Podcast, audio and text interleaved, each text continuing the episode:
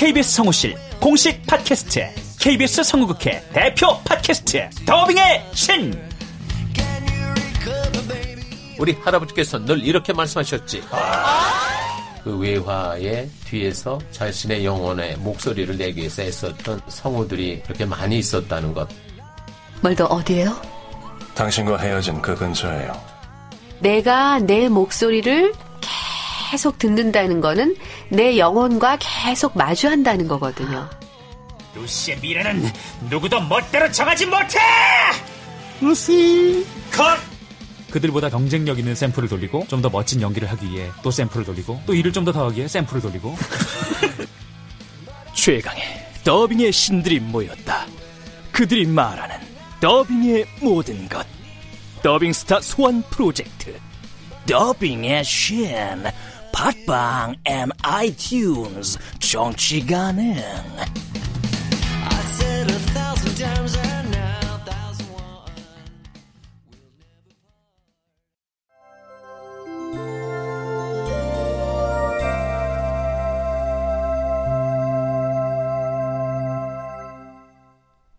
라디오 극장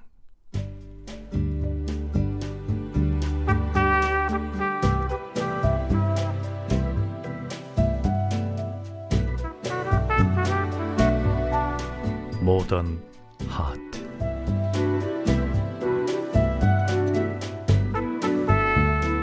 원작 정하은 극본 김민정 연출 김창회. 스물세 번째.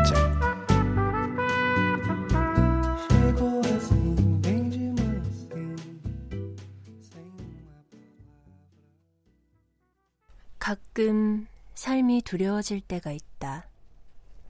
내가 잘 살고 있는 걸까? 내가 이대로 도태되는 것은 아닐까? 내가 더 이상 이 사회에 쓸모 없어지는 건 아닐까? 거침없었던 내 말과 행동은 마흔을 향해 달려갈수록 조심스러워졌다. 나이 들어가고 있다는 증거다. 김 차장, 아, 오늘 뭐 하지?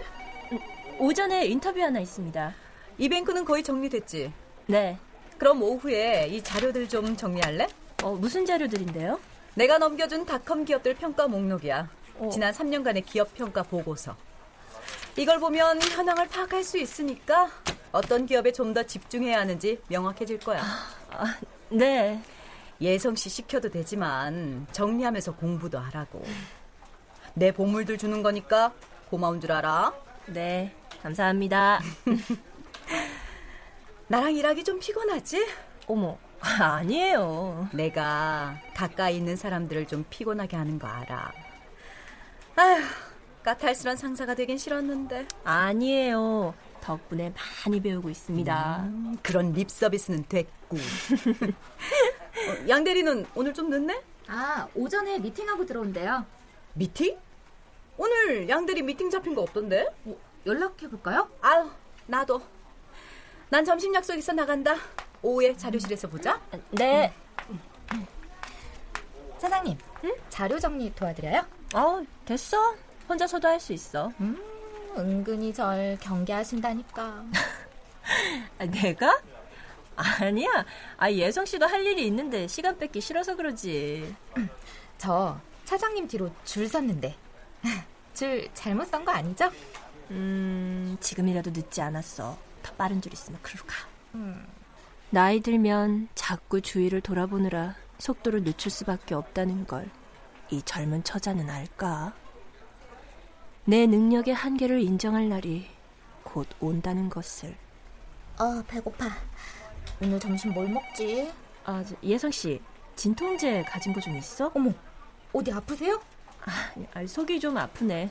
약 먹으면 낫겠지. 아유, 어제도 과음하셨나 보다. 음, 귀신같이 하네. 누구요? 어, 흐물이라는 분하고 마셨어요? 아니면 그 선본 남자? 조직 내에서 일만 잘한다고 능력을 인정받는 건 아니다. 때로는 애인이 있는 것도, 안정적인 가정이 있는 것도 능력의 일부가 된다.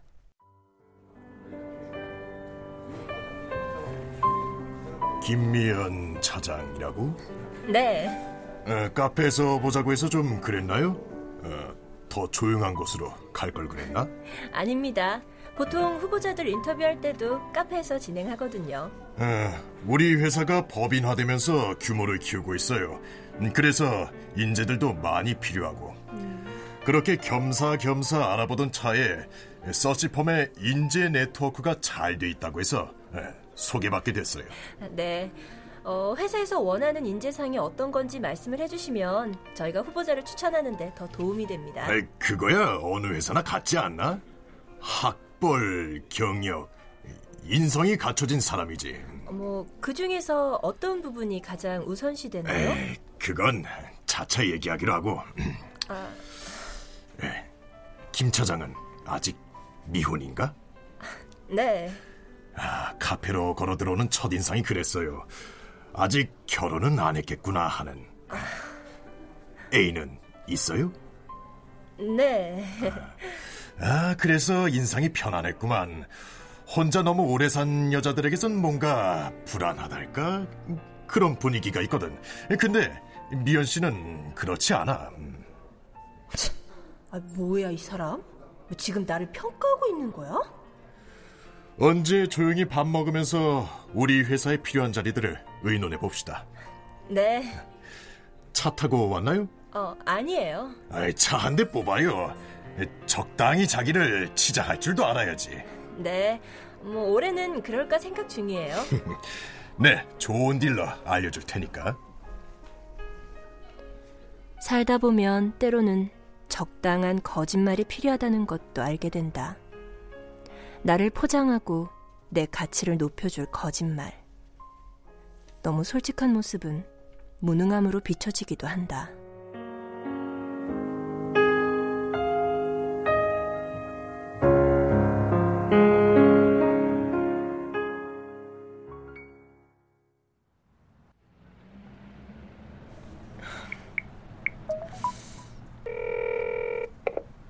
아, 저, 예성 씨. 아, 네, 차장님. 어, 팀장님, 들어오셨어? 어, 아직 안 들어오셨는데요. 왜요?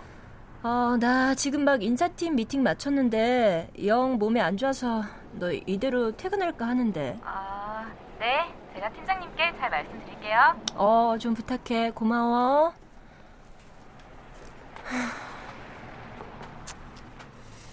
아, 어디 약국 없나? 약 먹고 푹 쉬면 낫겠지.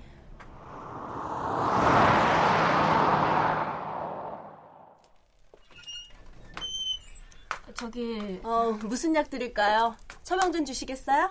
아, 네. 병원은 안 갔고요. 속이 좀 쓰려서 그러는데. 어, 안색이 영 안 좋은데? 속이 어떻게 아프세요? 그냥 속이 좀 살살 쓰려요. 쥐어짜는 것 같기도 하고요. 어, 메스껍고 울렁거리진 않아요? 어, 약간 어지럽기도 하고요. 열도 있어요? 네. 처방전을 제대로 받아오시는 게 나을 텐데요. 아, 병원 갈 정도는 아니고요. 종종 속이 좀 아팠거든요. 음, 일단 급한 대로 약을 드릴게요. 음, 이거 이 약 먹고도 안 가라앉으면 병원에 가보세요. 아, 네. 복통의 원인은 워낙 여러 가지인데 체온이 높다는 것은 몸 어딘가에 염증이 있을 수도 있다는 거예요. 네. 병원 꼭 가보세요. 살면서 터득한 것은 이 정도의 통증은 견딜 수 있는 똥배짱이다. 한숨 푹 자고 나면 나을 것이다. 이 통증이 지나고 나면 더 큰 상처에도 끄떡없을 굳은 살이 배기겠지.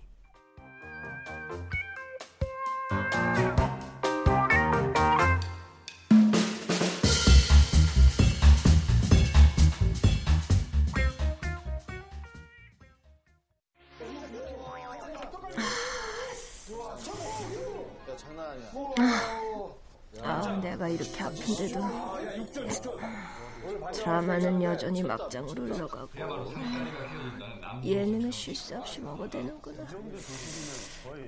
아, 난 이렇게 아픈데. 아, 아. 네, 여보세요. 미연이니? 어, 엄마. 아플 때 엄마 목소리를 들으면 눈물이 난다. 네가 세연이한테 얘기했어? 네? 세연이 지금 양평에 와 있다. 아, 그래요? 와서 지난 며칠 동안 있었던 일들을 말하는구나. 사돈이 왜 전화했는지도. 아, 엄마는 지금 아픈 큰딸보다 이혼 위기에 놓인 둘째 딸에 신경 써야 할 때다. 이혼은 안 하겠다니 그냥 부부 싸움이었나 봐. 아, 아, 이혼 안 한대요? 음, 애들 봐서라도 그럴 일은 없다고 하네. 아, 아직 세연이가 강서방을 좋아하는 거지. 그리고 지금 아버지랑 얘기하고 있다. 뭐, 뭐 분위기 안 좋은 거는 아니죠? 분위기? 아, 뭐 아직까진 괜찮다. 다행이네요. 뭐 둘 다 성격이 불같지만 뭐또 뒤끝은 없잖아요. 넌 별일 없지? 네. 네가 가끔 세연이네 들여다보고 그래. 조카들 잘 크는지 보러 왔다고 하면서. 알았어요. 그래, 끊는다. 양평집에선 아버지와 세연이가 화해 중이다. 당신들의 큰딸은 사경을 헤매고 있는 이때. 아, 아, 배 아파.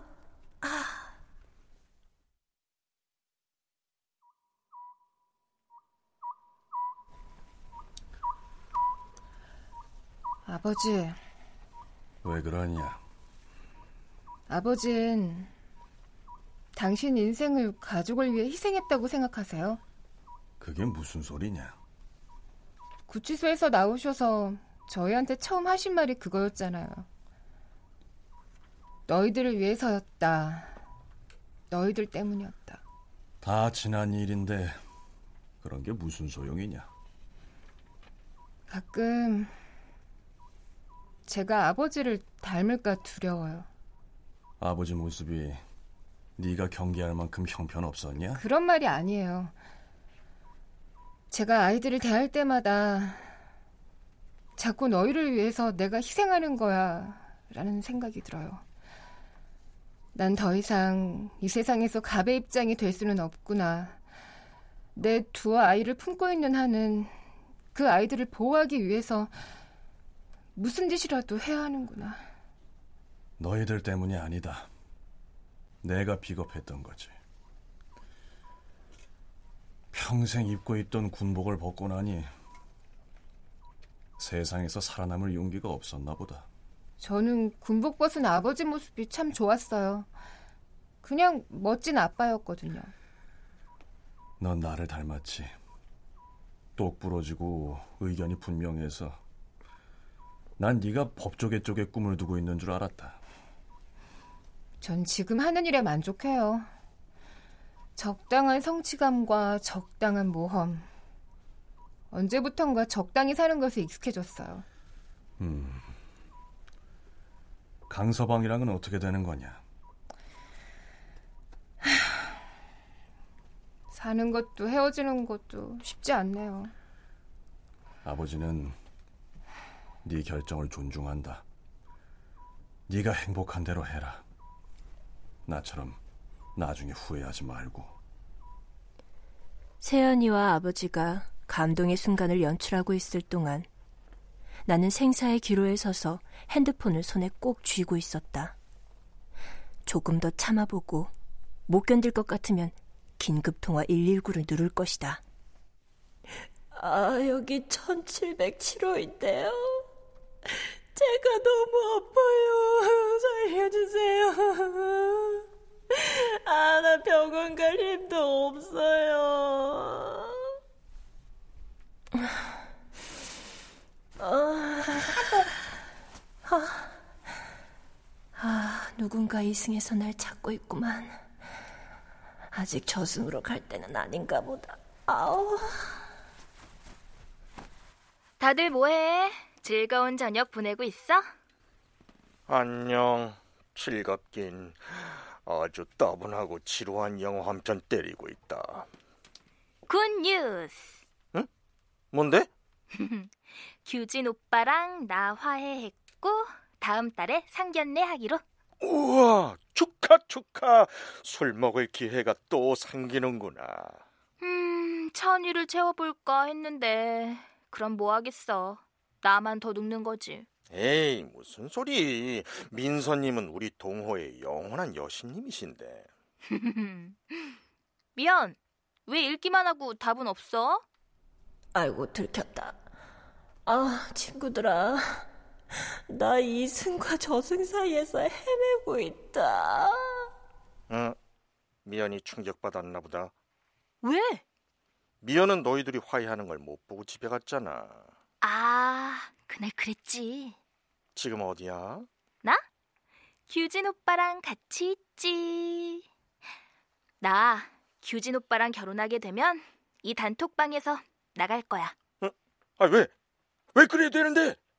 규진 오빠한테 집중하려고. 어, 이야, 이거 미연이 열받아서 한마디 하실 것 같은데. 미연아. 민선이 다시 결혼을 결정한 건 혼자 견딜 고독이 두려워서일까? 소감 한마디 부탁한다. 열은 오르고 속은 쓰리다. 그래도 제일 먼저 여기에 얘기하는 거야. 나랑 규진 오빠의 결혼을 도와준 1등 공신대. 응? 우리가? 에이, 우리가 누굴 도와주고 할 처지는 아니지. 안 그래, 미연? 아, 아. 어, 규진 오빠 화장실에서 나왔다. 여러분, 안녕. 어? 이런 배신감. 안 그러냐, 미연? 흐물한테 SOS를 칠 순 없어. 흐물은 정말로 달려올 테니까. 그러면 내 이 드라마틱한 고독사도 막을 내리겠지. 아우. 아, 뭐, 지금은 조금 더 즐기고 싶다. 아우, 나이 고통, 아우. 미연. 미연? 응답하라, 미연!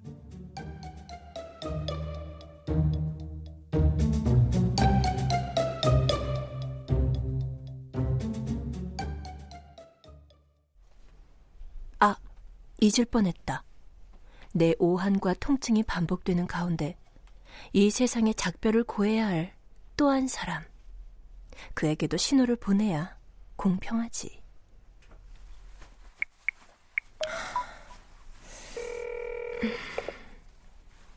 여보세요? 아, 아, 여보세요? 아, 네네. 말씀하세요. 어, 태환님, 밖에 계신가 봐요. 네, 연구소 사람들을 하고 송별회 하고 있습니다. 아, 네. 아, 예, 알겠어요. 무슨 일로 전화하셨는데요? 어우, 아니요. 그냥, 뭐, 제 mp3 잘 작동되나 해서요. 아, 네. 아, 저, 저 예, 여보세요? 미연님. 네. 목소리가 안 좋게 들려요. 어디 아프세요? 어, 아니에요. 네, 괜찮습니다. 아, 예, 예. 그럼 저 다음에 연락드리겠습니다. 네. 마지막 힘을 다해 태환에게 전화를 걸었건만 그는 지금 인생의 한 고비를 넘고 있는 중이어서 내게 올 수가 없다. 자, 자, 자, 자, 자, 건배! 건배! 아, 제가 너무 늦게 말씀드려서 죄송한데요. 제 입장에선 진행하고 있는 프로젝트에 지장을 줄까 그게 좀 겁나더라고요. 팀 분위기도 걱정되고요. 우리 이 박사가 좀 특이한 건 알고 있었지만, 야 이거 이거 확실히 뒤통수 맞았는데요. 이제 작가라고 불러야 되나? 뭐 아직까지 작가는 아니고요. 차차 제 책도 쓰고 싶다는 거죠. 나중에 이태환 명상센터 생기는 거 아닌가 몰라. 뭐 그것도 제 계획 중에 하나입니다. 도심 한복판에 가장 고요한 공간을 만드는 거요. 아, 서운하고 섭섭하지만 아무튼 제 2의 인생을 시작한 걸 축하해. 응? 감사합니다. 자, 놔줘. 자, 자, 건배.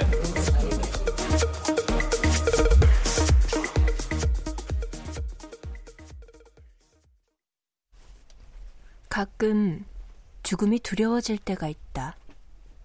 어느 날 아침 내가 영영 눈을 뜨지 못하면 쓰다만 일기장, 널어놓은 속옷, 밀린 설거지로 내가 기억될지도 모른다. 어, 저 소파 밑에 먼지 뭉치 좀 봐. 아, 이대로 잠들면 안 돼. 아, 아 누구지? 올 사람이 없는데. 아.